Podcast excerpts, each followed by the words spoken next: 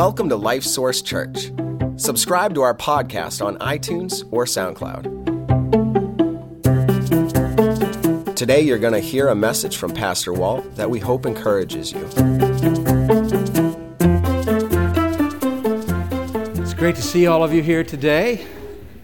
Uh, appreciate it. We've had, um, man, it's, this time has flown by. We, uh, last weekend, we had a memorial service and uh, an evangelistic service. And uh, between the two days, uh, pretty confident we had at least 18 people indicate that they prayed to receive Christ as Savior. Praise the Lord, huh? So that's, that's encouraging.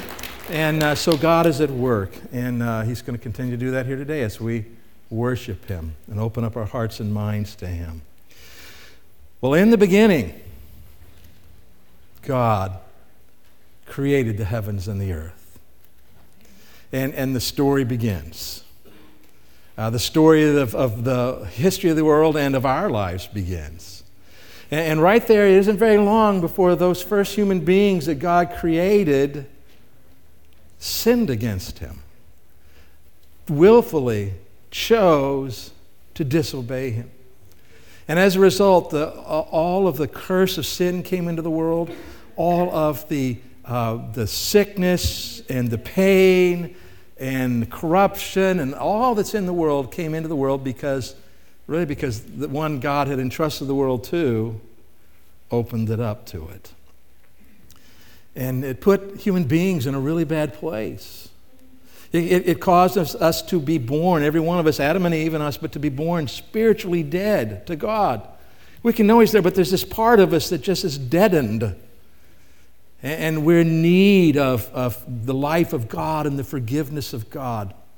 And so, right there, this is like uh, probably 6,000 years ago, God promises Adam and Eve and all of us that He's going to send a Savior. He's going to send someone into the world Himself to fix this problem. And so in Genesis chapter 3, he says these words. He's talking to the serpent, and the serpent here represents Satan. I believe Satan was actually in the serpent, okay? And so he's talking to him, and he says this I will put enmity between you and the woman. Now, there was this conflict, and between your seed and her seed. Now, something, you notice the second one is capitalized, right? Now, that's, that's a determination by the translators that that seed, and by the way, the word seed here refers to descendants. Okay? And so it says that one seed is going to be the promised Savior who would come. That's going to be who we know as Jesus Christ. Okay? So 4,000 years before Christ is born, we have this promise that, that it's going to be a, a problem between your seed, Satan, those who follow you, and her seed, Jesus. He shall bruise your head, and you shall bruise his heel. And the idea is that the snake bites, right? And bites at the heel. Okay? And, and Jesus would be crucified on the cross, and one of the places they put the nails were through the heel. And yet, in the process of that happening, we get this picture. Here's the snake, it has bitten, and the person he's bitten goes, right? Okay? And, and so that's the prophecy 4,000 years. A promise from God that I am going to send you a Savior, someone to deal with this problem. Now, the book of Genesis is a very condensed book, okay? It covers about 2,200 years of history, okay? And so we go another 1,900 years forward. And during this time, we have the Great Flood, we have the Tower of Babel, the beginning of all the human languages spread out around the world. And we come to a man named Abraham, whom God calls and enters into a relationship with him, and he gives him promises about the land that he has brought him to, which is the land of what would become the land of Israel. And he brought him there, and he talked to him on a number of occasions, talking about what he was going to do. Uh, but w- with respect to this promise of a Savior, because we're 1900 years later, and where is this Savior? Right? 1900 years is a long time. It really is. Okay? And so, where is this promise? And well, God promises Abraham, uh, you're going to have a son, it's going to be miraculous, but through him, some, God is going to do something. And so, in Genesis chapter 22, this is after God has done a really great work in Abraham's life, showing him uh, the idea of a substitutionary sacrifice like Jesus would be. He says, In your seed, all the nations of the earth shall be blessed. So, 1900 years, he says, Okay, your descendant, he's coming.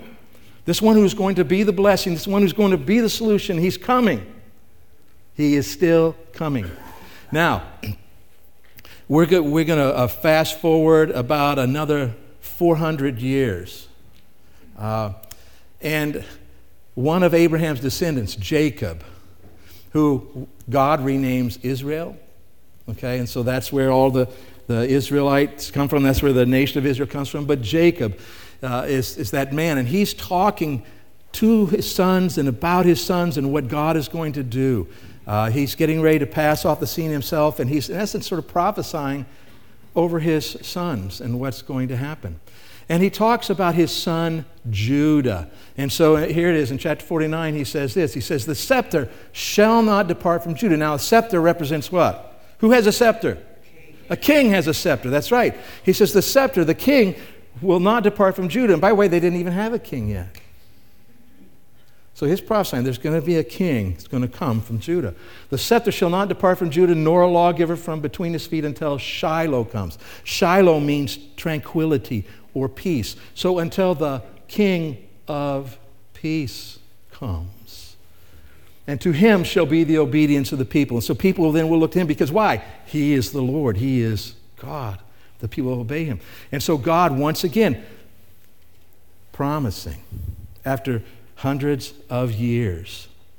Now, this brings us down, if we go down about another 400 years, to um, an incident that's really interesting in the Bible. A man named Balaam, who was not a Jewish person, and um, he was actually a pagan, kind of a pagan preacher, pagan prophet. He would prophesy and, and say things, blessings and curses for money.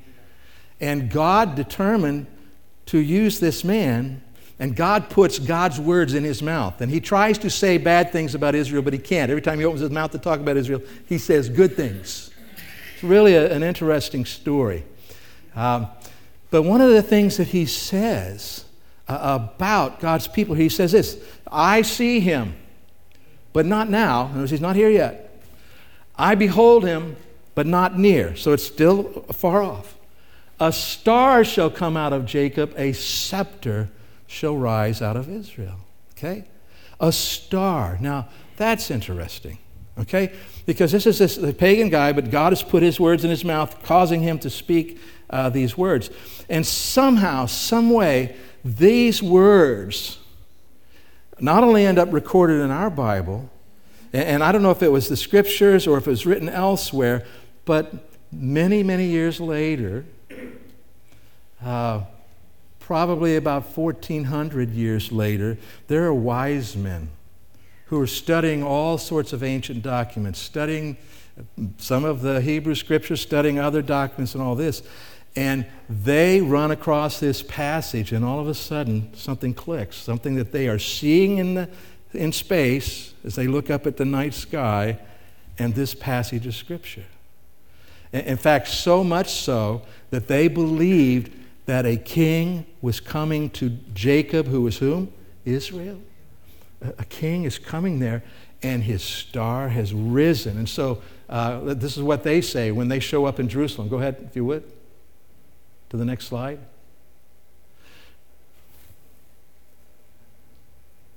Oh, there we go. Thank you. Where is he who has been born King of the Jews? For we have seen his star in the east and have come to worship him. Right? So, once again, but God is affirming, even through this pagan man, the Savior is coming. He is coming. Now, we, we move on down about another 400 years to the time of King David, the, the king that we, you know, who wrote so many of the Psalms and is so well known by so many people. And, and the Lord is talking to him, and it's, uh, David's getting down toward the end of his life, and God sort of uh, reaffirms and elaborates on this covenant promise that he'd given Abraham way back in the beginning. And, and it has to do again with this king who was coming, this king who would be the Savior who is coming. And he says this to David in, in 2 Samuel. He says, Your house and your kingdom shall be established forever. Your throne shall be established forever. Now, how can someone be on a throne forever unless what? You're God. All right? And so he's telling him this, this king is still coming. He is coming. He will be established. His throne will be set up, and it will be an eternal throne. Now, another 200 years. We come to the prophet Isaiah, and God reveals so many things to Isaiah about this coming Savior and uh, the Messiah, same, same person. He talks to us about how he's going to suffer and die for our sins and, and what his kingdom is going to be like when he finally sets his kingdom up on earth. But, eh, but he includes this prophecy from the Lord, the Lord speaking again through Isaiah, and he says, Therefore, the Lord himself will give you a sign. Behold, the virgin shall conceive and bear a son, and shall call his name Emmanuel. And Emmanuel means God with us. That's right. And so, God, once again, reaffirming this prophecy. It's been hundreds of years again. We're still waiting. When is the Savior coming? Now, if somebody tells you, hey, I'm coming to visit you, and may they don't give you a specific time, and you kind of have some expectations about it, and you wait, and they don't show, and they don't show, and they don't show, and they don't show, what do you start to think? They're not coming. Wouldn't it be natural for the people that these promises were given to to start to think, is he really coming?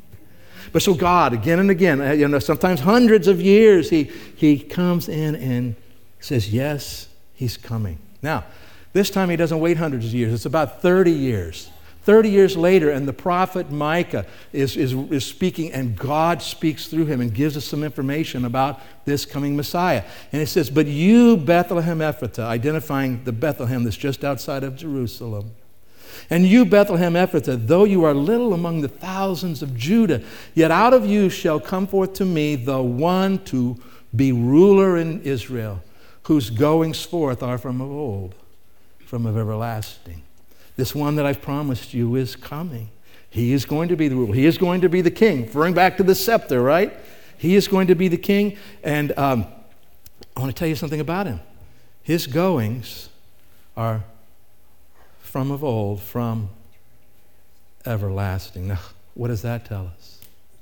This promised one is going to be God. God Himself is going to come.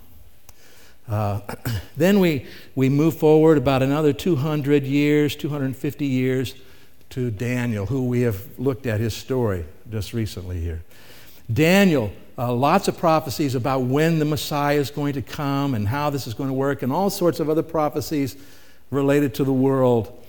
But he specifically says something about this promised one who's coming. Daniel chapter 9, he calls him Messiah the Prince. And he says that he shall be cut off, but not for himself. And this idea of cut off means he's going to be killed. He is going to be put to death. And so this one that I have promised is coming. He's going, he's going to die. Well, wait a minute, that's not part of our thought process, right? You're sending a Savior, you're sending a King who's going to rule forever. And now you're saying he's going to die. Yes, he is going to die, but he's not going to die for himself. Who's he going to die for? For me and for you and for this world that has been, as we saw from the beginning, so hurt by sin, so damaged by sin, lost, separated from God, headed for an eternity of condemnation, right? But no, this, this Messiah is going to come and die, but not for himself, but for the sins of the whole world. And so, years and years and years, all these promises, and it is another more than 500 more years, and he still has not come. All of these years, all of these promises, all of these prophecies. 4,000 years. That's a long time. And God kept saying, I'm going to do it. I'm going to do it. I'm going to do it. And it's going to be like He kept promising. And finally, it happened. Pretty amazing, isn't it? And that's what we're celebrating this week. Now, whenever a child is born into a family, it changes that family, doesn't it? it cha- how do you remember? How did, did your life change when your first kid came into the family? Yeah, all of a sudden your life just is just really different, right? I mean, everything you have this with this great degree of regularity. The life becomes about taking care of this child, right? So children come into the world and they they change that family uh, and and the people. And of course, as they grow up, there's a ripple effect of their lives, and they have an impact on the world. But man, no child has ever impacted the world like Jesus, the Son of God. I mean, all of that stuff we just talked about was true for them impact in that way. But the very fact that we're talking about the date is 2018 is because of the birth of Christ, right? I know they're trying to change how they talk about that, but the reality is the date was changed because of the birth of Christ. 2018, in the year of our Lord. He has, uh, think, how many people today have their sins forgiven because of him? Right? Who have eternal life, who have his presence within and growing and healing and, and, and uh, uh, enabling people to become everything that God designed them to be. That's because of him and his significance. Uh, he is, you know, there's people in the world. I think there's like three categories of people, and we could subdivide these, but three categories of people. And one of those are people who don't really know about him. And there are people like that in our world. But then there's a huge amount of people who, like us, right, believe in him.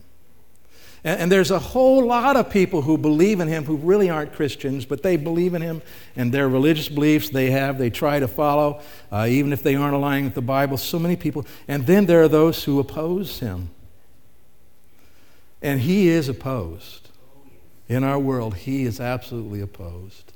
Mean, he is like a lightning rod for so many things.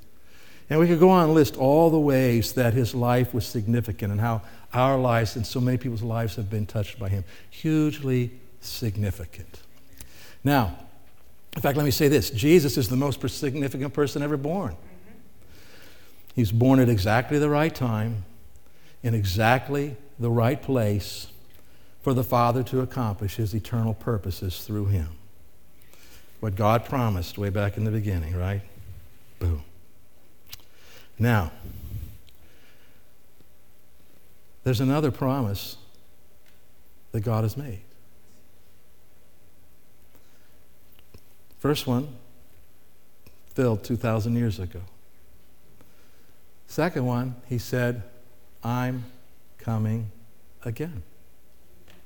Now, in fact, the promise, let's look in Acts chapter 2, the angels say it very clearly. The disciples are standing there watching Jesus ascend into heaven and leave, and the angel says, Well, why do you stand gazing up into heaven? This same Jesus who was taken up from you into heaven will so come in like manner as you saw him go into heaven. He's coming back. Just you saw him literally leave and go to heaven, he's literally coming back. It's going to happen. Now, let me think about this. As we think about this progression, God making this promise thousands of years ago and, and repeating the promise and elaborating on the promise and, and making the promises, and finally is fulfilled. God says Jesus is coming back. Based on what we've seen, do you have any reason to doubt that Jesus is coming back? We have no reason to doubt that he's coming back. And the promises made and, and, and things we see that the, the, scripture says and signs, and, and, and we don't know when this is. It could be a long, long time. But I think there's plenty of hints in the scriptures that would make us think it's probably going to be sooner rather than later. Jesus is coming back. All right? So he came, came to earth, Christmas time, Everything we know that happened about that lives a perfect sinless life, dies on the cross, bearing the penalty for our sins, rises again from the dead, and, and, did all that, and promises, I'm coming back. I'm coming back. So, so what are we supposed to be doing in the meantime? We're hanging out, right? Well, no. We, here, here's the answer. We know the answer. The answer is that this is what God has given us to do to go and make disciples and to baptize them and teach them and, and teach them what this is how we live. We surrender to the Lord. We grow to be like the Lord. We tell others about the Lord. And you go, Yeah, yeah, Walt, I know. You tell us that like every week. You're right. Uh, just about. But what I want to show you something today that I think is, is, is extremely significant and just might begin to change how you look at these things that we are supposed to be about. So let's go to the book of Acts, chapter 17.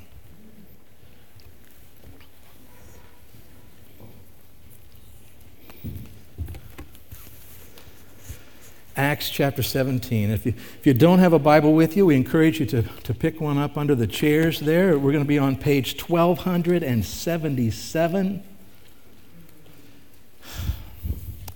The Apostle Paul uh, was by himself in the city of Athens, and Athens was like this cosmopolitan city. People came from everywhere to Athens. It was the intellectual and philosophical center of the world at this point in time. If you wanted to talk philosophy, if you wanted to talk uh, civil theory, if you wanted to talk about religion, uh, any of these things, Athens was a place to be because they had every, like samples of just about everything. You could find someone there who pretty much believed uh, whatever major beliefs were out in the world. And the Apostle Paul is going around looking at this uh, in the Areopagus, a place, a marketplace, but there were all of these shrines to the gods. I mean, you know, the Greeks had all sorts of different gods, right? Greek mythology, they had those gods. There were other gods from around the world that had shrines and altars to them. I mean, just everywhere. And, and so Paul sees this and he's just in turmoil because he knows the one true God. And all of these gods are false gods. And so he begins to talking to the people in the marketplace about this thing and, and trying to talk to them about this one who had come, Jesus. And, and it, it kind of creates a little bit of a, a, of a stir and uproar because this is new. How do you come up with something new in Athens? But he's talking about something new and different in Athens. And so they, they say, We want to hear from him. They, they call a meeting for him to come and explain what it is he's trying to say. And so let's start here in chapter 17 in verse 22. Then Paul stood in the midst of the Areopagus and said, Men of Athens, I perceive that in all things you are very religious.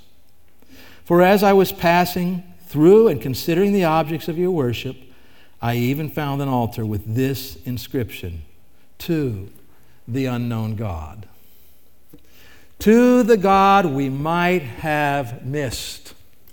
Right? We have all of these gods, we're trying to cover all our bases, but what if we miss somebody? Well, let's put up an altar just in case. So if we find out that God, we say, oh, this was you. all right?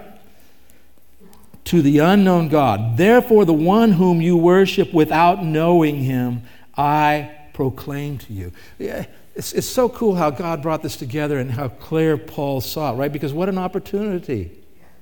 I know this one. This one you say you don't know, I know him. And all you got to know about him because he's not like any of these other gods. And he says, God who made the world and everything in it, since he is Lord of heaven and earth, does not dwell in temples made with hands nor is he worshiped with men's hands as though he needed anything, since he gives to all life, breath, and all things. See, many of the gods that they would have worshiped, well, this was the God of this area of life, and this was the God of that area of life, you know, agriculture, uh, family, uh, whatever, all of these different gods that they had. And he's saying, this God that you don't know, he's above all of that. All of life comes from him. Everything comes from him. Verse 26 And he has made from one blood every nation of men to dwell on all the face of the earth, and has determined their pre appointed times and the boundaries of their dwellings, so that they should seek the Lord, in the hope that they might grope for him and find him, though he is not far from each of us. For in him we live and move and have our being. As also some of your own poets have said, for we are also his offspring. Therefore, since we are the offspring of God, we ought not to think that the divine nature is like gold or silver or stone, something shaped by art and man's devising, because so that's what they would have. They would have images, right, of their gods. And he says, we ought not think that God is like that. He's not. Then he says this. He starts to turn the corner to Jesus. He says, Truly, these times of ignorance God overlooked, but now commands all men everywhere to repent because he has appointed a day on which he will judge the world in righteousness by the man whom he has ordained.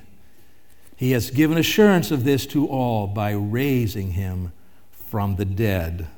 So Paul's just getting started, but he gets stopped. Verse 32 And when they heard of the resurrection of the dead, some mocked while others said, We will hear you again on this matter. Hmm, we're going to have to think about this. Uh, we'll, we'll get back with you about this. And so Paul departed from among them. However, some men joined him and believed among them Dionysius the Areopagite, a woman named Damaris, and others with him. So some people, he was actually able to finish this conversation with them, and they came to know the Lord as Savior. Amazing. This would be like, you know, one of us walking into Harvard University today and walking around and talking, all of a sudden say, we got to hear from you. And so they call all the professors before you, and you talk about this, and you, you get to Jesus, and they go, well, this is nuts, crazy, you know, but some people got saved. Wouldn't that be amazing? That'd be exciting. That's kind of what this is like. All right? But I want you to see that Paul gets to the point, this idea, he isn't specifically talking about the second coming, but he is talking about the end times, the end, when Jesus is going to judge. Okay? So he gets that. And that's sort of where we are. We're living in between that, aren't we? The time of the coming and this final judgment. The second coming of Christ tied in with that. But here's what I want you to see. And this is just so huge. I, and I've, I've I think I've talked about it some before, but man, it just really hit me again this week. Let's go back to verse 26. It said, And he has made from one blood every nation of men to dwell on all the face of the earth. Okay, one race, human race, we're all over the earth, but get this. He has determined their pre appointed times. That means if you're alive today, who decided that? God did. For everybody in the world, wherever they are. If they're alive today, it's by God's design, His intentions, okay? Now, He has determined their pre appointed times and the boundaries of their dwellings. He has determined where they live. And you can move, but God knows that, right?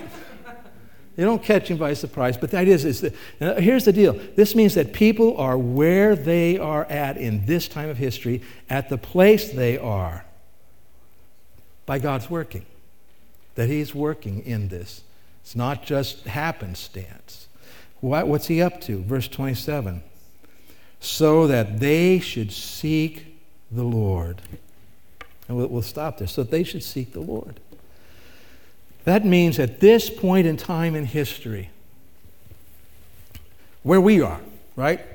In our area, the people who are alive here are alive here at this time in this place so that they will seek the Lord.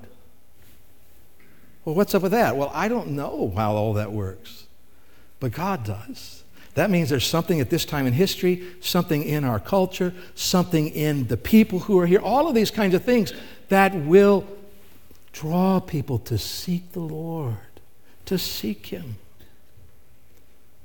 Now, how significant does this make you who know the Lord?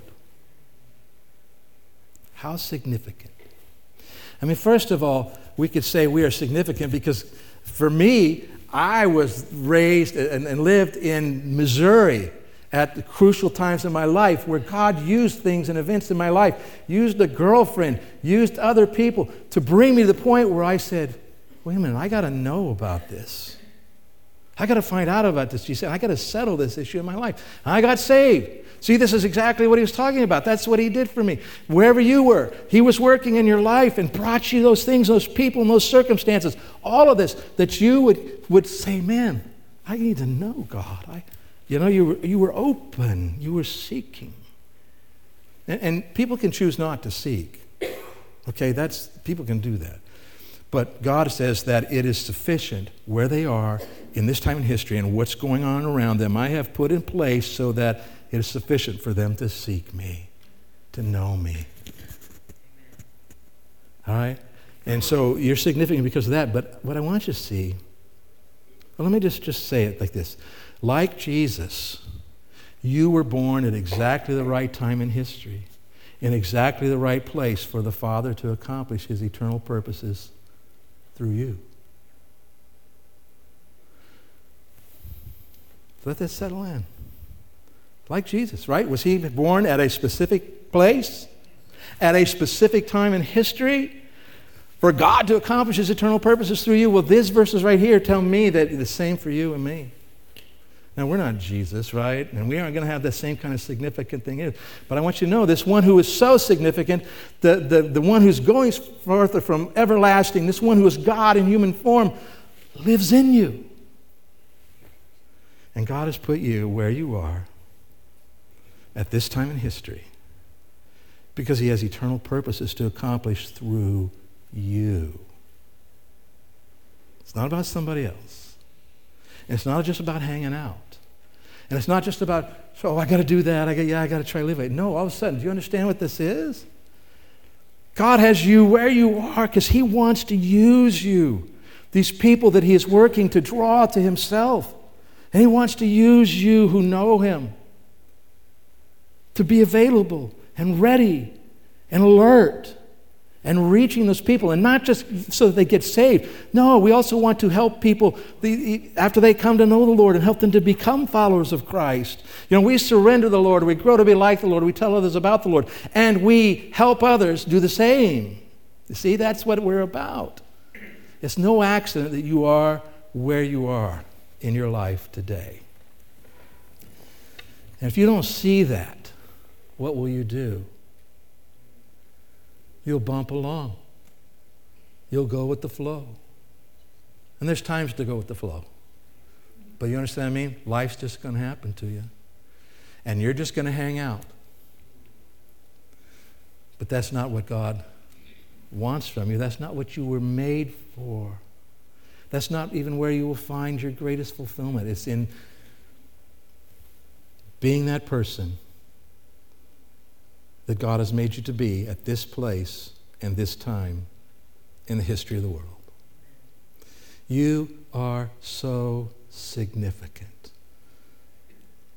Not apart from God, but in God's story, you are so significant. Can you let that? Well, I may be significant, but I'm a mess.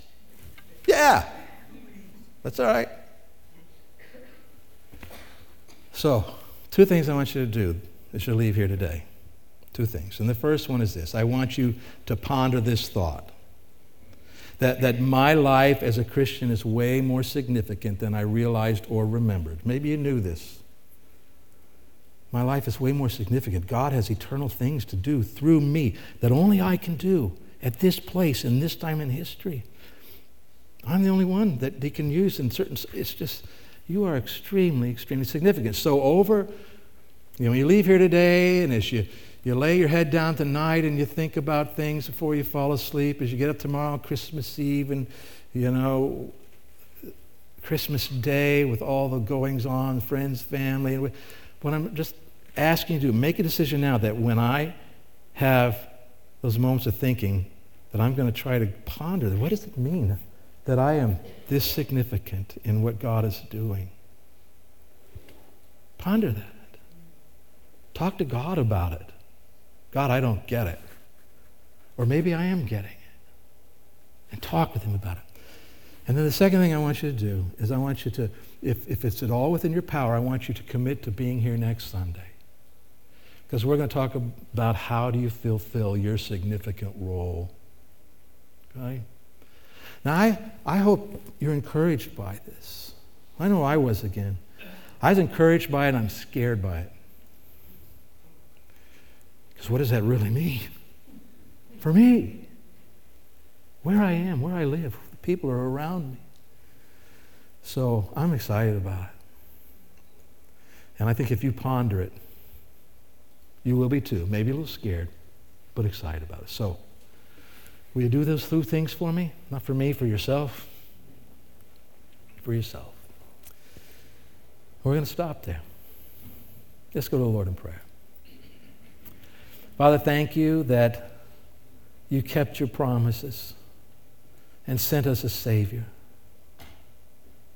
And I pray, Lord, if there's are people here today who, you know, maybe feel like they don't really understand that or they have questions about it, I pray you'd give them the freedom to ask us. Or at least they'd keep coming around to learn more. I pray for this, Lord, that they can understand that they can have a Savior who forgives every sin and gives them eternal life and changes their life in amazing ways. And I thank you, Father, that even though it seemed like such a long time as we look at over the years, thousands of years, but you did keep your promises, that you are going to keep your promise. Your Son is returning. He absolutely is. It could be today, it could be a thousand years. We don't know, Lord. But that you've given us something to do in the meantime, and it's not just busy work, Father. Help us to remember that. It's not busy work. It's not just something you're trying to get us to do that, oh, we don't really want to do that. But Lord, you have you have put us in this place at this time in history to do something that will matter forever. As we go, Father, please, when we have those moments when we're able to, would you bring to mind this truth about the fact that we are more significant than we realized or remembered? Help us to ponder that. Give us some insight into it. And I pray, Father, that you will bring us back together next week. We can open your word and see what do we do about this. I pray these things in Jesus' name. Amen.